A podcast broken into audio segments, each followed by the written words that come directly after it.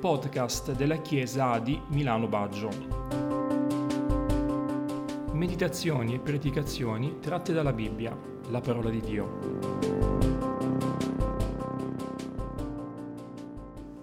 Voglio presentare un, passo della parola nella predicazione che voglio sperare sia semplice come è semplice Gesù che ho qui davanti ai miei occhi nel Vangelo di Giovanni al capitolo 10. Il Vangelo di Giovanni nel capitolo 10 parla alle persone come lui, semplici come lui. È il capitolo nel quale Gesù si presenta come il pastore di un gregge, come il pastore di un gregge di pecore. Non si è fatto problemi a chiamare coloro che poi diventeranno figli di Dio per mezzo della sua grazia, chiamarle pecore, queste persone, che non è un appellativo negativo, anzi, non è denigratorio per nulla, ma vuole fare una distinzione rispetto ai capri, e qui non entrerò troppo nel merito, i quali non faranno certo una buona fine. Ma la scrittura ci viene incontro fin dall'Antico Testamento quando dice voi, pecore mie, pecore del mio pascolo, siete uomini, pecore uomini. E cita subito chi è lui. Io sono il vostro Dio, dice il Signore, Dio. E continua andando avanti a parlare di sé come il buon pastore, per mettere poi in guardia contro i ladri, i briganti, i mercenari, coloro che abbandonano il gregge quando ci sono dei pericoli. Esorta le pecore a sapere riconoscere il proprio pastore in mezzo a mille. Cristo Gesù è questo pastore le pecore siamo noi. Visto che sta parlando a un gregge, a scanso di equivoci dirà io non prenderò tra di voi una pecora, un agnello per sacrificarlo, per fare un, un pasto con gli amici. E nello stesso capitolo 10, sembra quasi fuori circostanza questa affermazione, lui dirà io depongo la mia vita per riprenderla poi, nessuno me la toglie, ma io la depongo da me ho il potere di deporla e ho il potere di riprenderla. Una chiarissima allusione alla croce e alla risurrezione. Il testo va avanti e dice che a un certo punto, dopo queste parole, ci furono dei dissensi tra i giudei. Alcuni vedevano in lui un demonio e, morale, nella seconda parte di questo capitolo 10 del Vangelo di Giovanni, Gesù si trova quasi costretto ad affermare la sua divinità e dice, non testualmente come lo dico io, sì, sono io il Cristo. Ve l'ho anche detto, ma voi non avete voluto eh, credermi. E ritorna a parlare di pastore e a parlare di pecore. E ora leggiamo il nostro testo nel Vangelo di Giovanni, capitolo 10, del verso 27 al verso 30. Gesù dice, le mie pecore ascoltano la mia voce e io le conosco ed esse mi seguono e io do loro la vita eterna e non periranno mai e nessuno le rapirà dalla mia mano. Il Padre mio che me le ha date è più grande di tutti e nessuno può rapirle dalla mano del Padre. E l'ultimo verso, il verso 30. Io e il Padre siamo uno. Io vedo qui un testo senza fronzoli. Sapete cosa sono i fronzoli?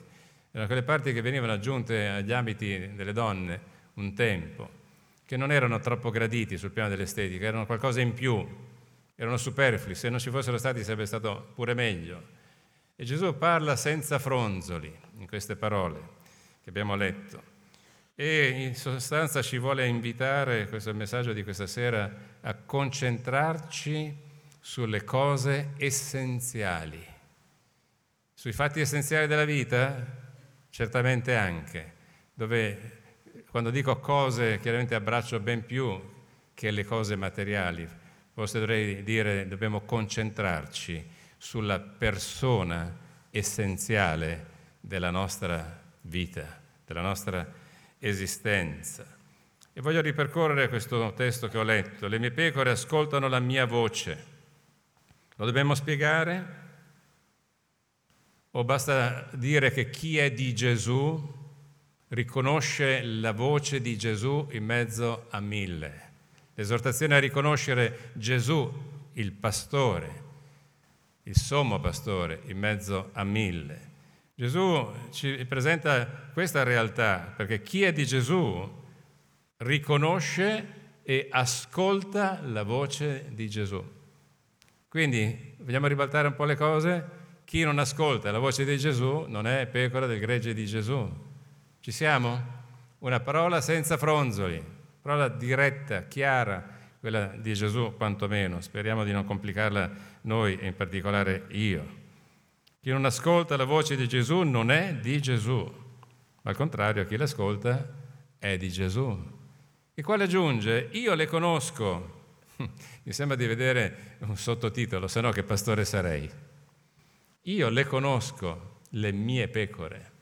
È Gesù che ci conosce ad uno ad uno, naturalmente, conosce di noi le qualità, conosce i difetti, conosce la voglia di correre, qualche volta di, di saltare eh, il recinto, come si dice, eh, la parte che ci vorrebbe proteggere rispetto a un mondo esterno che può diventare rischioso. Oppure conosce anche le pecore, quelle che portano le pantofole. Avete mai visto le pecore con le pantofole? Beh, nelle chiese magari si possono anche trovare, quelli che non hanno bisogno di, di troppi stimoli. E questo Gesù che dice io le conosco, non le conosce perché sul manto ha spruzzato, come si vede andando in giro eh, nelle campagne dove ci sono le greggi di pecore, magari c'è una, una lettera iniziale, che so, una G, fatta con lo spruzzo, come si chiama, con la bomboletta spruzzo, con la vernice, in modo da distinguere le pecore di quel gregge. Evidentemente in quel caso il, il proprietario, il pastore, avrà avuto un nome che iniziava con quella lettera da altre, oppure col codice fiscale oppure con il codice barbe. Immaginate che Gesù quando passano i credenti li passa sotto il lettore come al supermercato. Gesù dice io le conosco, ci conosce ad uno ad uno.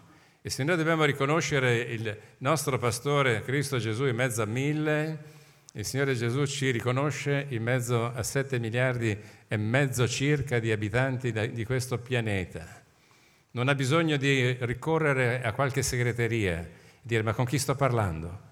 Vi è mai capitato di incontrare qualcuno che ti dice pace fratello Elio, pace sorella, ti ricordi di me? Eh, come no, mi ricordo, fai finta di ricordarti di lui, ma in realtà non ti ricordi di lui. Poi appena possibile chiedi una, ma scusa, ma con chi stavo parlando? Che figuracce che si fanno certe volte. Gesù non ha bisogno di questo. Io le conosco pulito, bello, come mi piace questa parola. Le conosco perché le ho pagate a caro prezzo. Sulla croce ci ha comprati uno per uno. Sa quanto valiamo? Sì, ma soprattutto sa quanto vale il suo sacrificio. Ecco perché ci conosce.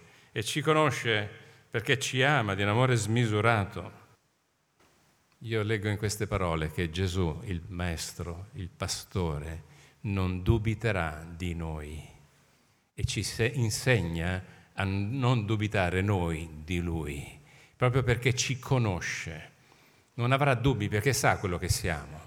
Ci potremo presentare come vorremmo con tutti gli abbellimenti e le maschere di questa terra, ma Lui andrà ben oltre per riconoscere quello che effettivamente siamo. Ecco perché non avrà dubbi su di noi, perché quello che è, quello sarà ma sia così anche da parte nostra nei suoi riguardi. Io le conosco ed esse mi seguono. Hm, una naturale conseguenza, no? Che vuol dire esse mi seguono? Seguono me, punto. Cioè non stanno seguendo un altro pastore, non stanno seguendo un po' me e un po' un altro pastore. Non stanno seguendo un po' me, sto parlando di Gesù, e un po' un mercenario. Stanno seguendo me, le mie pecore mi seguono. Come le mie pecore mi ascoltano, le mie pecore mi seguono. Non è chiara questa affermazione? A me sembra abbastanza di sì.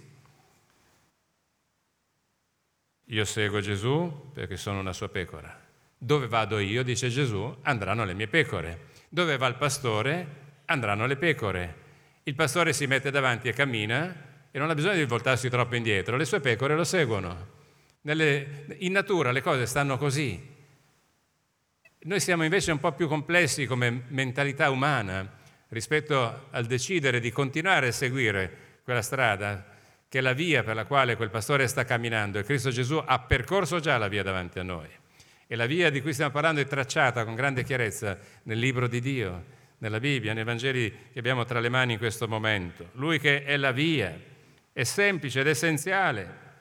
E anche nel seguito non ci saranno troppi particolari che lui dichiarerà per coloro che seguono Gesù. Forse ci rimanda per altri eventuali bisogni di chiarimento al Salmo 23.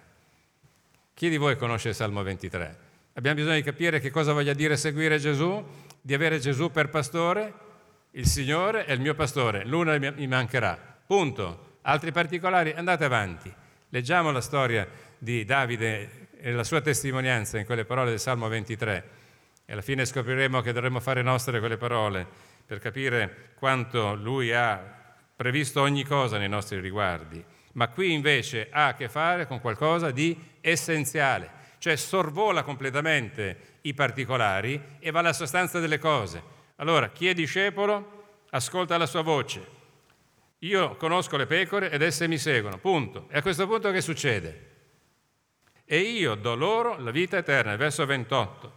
Ovvero ci dice fermati, alza il capo, guarda al sommo pastore Cristo Gesù, il quale si occuperà della tua vita, nelle cose quotidiane, nella, realtà pratica, nelle sconfitte per sollevarti, nelle cadute per rialzarti. Sarà colui che sarà presente accanto a noi, sarà il Salmo 23 fatto persona. Ma qui abbiamo davanti questa realtà che prima di ogni cosa ci vuole mostrare come fatto essenziale. Io ti do la vita eterna. Dove è scritto questo? È scritto nel Testamento di Gesù, nel Nuovo Testamento. Nel Nuovo Testamento lui mette per iscritto, per tramite in questo caso dell'Apostolo Giovanni, che lui ci dona, ci dà la vita eterna. Non fermiamoci sugli altri particolari. Non è il momento. Verranno altri momenti, stasera, più tardi, domani, nei prossimi giorni, ma ora concentriamoci sull'essenziale di questo messaggio. Gesù ci dona, ci dà la vita eterna.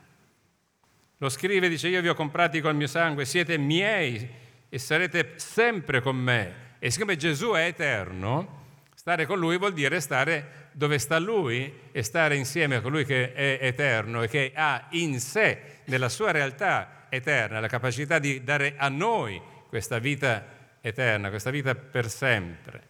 Non dobbiamo mai dimenticarlo che Lui vuole questo da noi.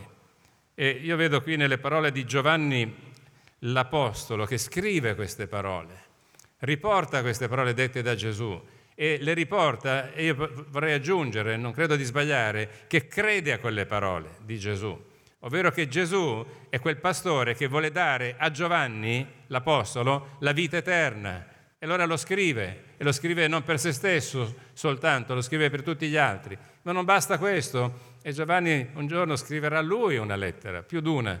E nello scrivere nel, nella prima lettera, nel capitolo 5, leggiamo nei versi 12 e 13, che lui fa sue queste parole e le presenta alla Chiesa. Chi è l'ispiratore della mente di Giovanni? è lo Spirito Santo di Dio. Non è più Gesù in persona perché è salito al Padre, ma è Gesù che ha mandato lo Spirito Santo che ci ricorderà tutte le cose e metterà nella mente di Giovanni questa nuova affermazione che nuova non è per niente, perché non è altro che un rafforzativo di quello che ha detto Gesù. L'avete trovato nella Bibbia? Prima Giovanni 5, versi 12 e 13. Chi ha il figlio ha la vita. Chi non ha il figlio di Dio non ha la vita.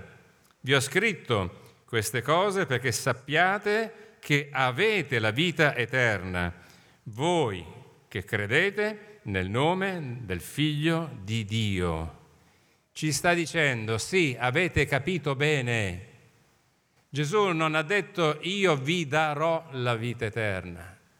Nel Vangelo di Giovanni al capitolo 10, io do loro dà a noi, do al presente la vita eterna. Qui Giovanni nella prima lettera sta dicendo è necessario che sappiate che avete la vita eterna. avete, l'abbiamo già ricevuta. Noi non moriremo mai sul piano spirituale. Se staremo con il Signore, se persevereremo fino alla fine, morirà il corpo, ma la nostra realtà spirituale è già proiettata nell'eternità. Ci crediamo come Giovanni oppure no? L'essenziale del messaggio di Cristo è che sicuramente si prenderà cura della nostra vita pratica, ma è interessato a portarci nel cielo per l'eternità. E già ci ha messi lì, ci ha messi con delle radici che sono possibilmente le più profonde dentro di lui, devono arrivare nelle profondità di Dio, nel cuore di Gesù, per poter attingere da lì il modo di crescere ma lui ci ha già messi in una prospettiva che ci dovrebbe far tenere la testa alta, anziché brucare in quella poca erbetta che abbiamo qui davanti nel terreno, care pecore, alziamo lo sguardo verso il cielo perché da lì verrà l'aiuto a colui che ha fatto i cieli e la terra, sì, ma è anche l'autore della eternità. Questa è l'essenzialità. E se non bastasse, Gesù aggiunge, dopo aver detto io le conosco, esse mi seguono, io do loro la vita eterna, poi aggiunge e non periranno mai. Io mi sono subito domandato, ma se ci ha data la vita eterna, perché deve chiarire che non periranno mai? E questo perire vuol dire letteralmente non saranno mai distrutti. Le mie pecore, i miei figli, ai quali io do la vita eterna, non saranno mai distrutti. Giovanni 3,16, già citato quest'oggi. Per quale ragione? Perché finché saremo con Gesù, saremo nella Chiesa con Lui, saremo da Lui custoditi, Lui aggiungerà, nessuno le rapirà dalla mia mano. Che vuoi distruggere? Chi ti vuole distruggere? Chi potrebbe distru- distruggerti? Se tu sei nelle mani di Gesù, se sei un figlio suo, nessuno avrà titolo a farlo, nessuno avrà il potere di farlo, nessuno avrà la possibilità di entrare e credo di aver già parlato di questo qualche culto fa. Signore, aiutaci a comprendere che noi siamo nella tua cassaforte e se non ci bastasse la parola di Gesù l'uomo, perché in Giovanni capitolo 10 è Gesù l'uomo che sta parlando, a un certo punto Gesù l'uomo chiamerà in causa il Padre e dirà nessuno può rapirle dalla mano del Padre, perché lui è il più grande di tutti. Che umiltà che ha Gesù. Avrebbe potuto dire fidatevi di me, se, se vi basta fidatevi di me, se no arrangiatevi. No, Nessuno vi potrà rapire dalla mia mano, ma nessuno vi potrà rapire dalla mano del Padre che è il più grande di tutti. Alleluia. Alleluia. Messaggio essenziale. Scegliamo le cose essenziali, ma scegliamo in particolare Gesù, il Signore, come la parte essenziale della nostra vita. E io ho finito questo messaggio che spero che sia essenziale anche nel modo con cui io l'ho ricevuto e voi l'avete ricevuto. E noi poter dire, Signore, quanti anni ho? Quanti anni mi mancano? Io sono nell'eternità e tu me l'hai data. Alleluia. Sono con te nell'eternità e un giorno saremo con lui spiritualmente, saremo trasformati con un corpo di risurrezione, lo incontreremo, vivremo con lui, lo conosceremo di persona e avremo un sacco di cose da fare per l'eternità e non ci sarà possibilità di annoiarsi. Non avremo stipendio, state tranquilli, ha già pagato lui alla grande e con lui sarà un, un'eternità di gioia infinita nel Signore. Per informazioni sui nostri incontri o per contattarci, visita il sito web aldimilano.it.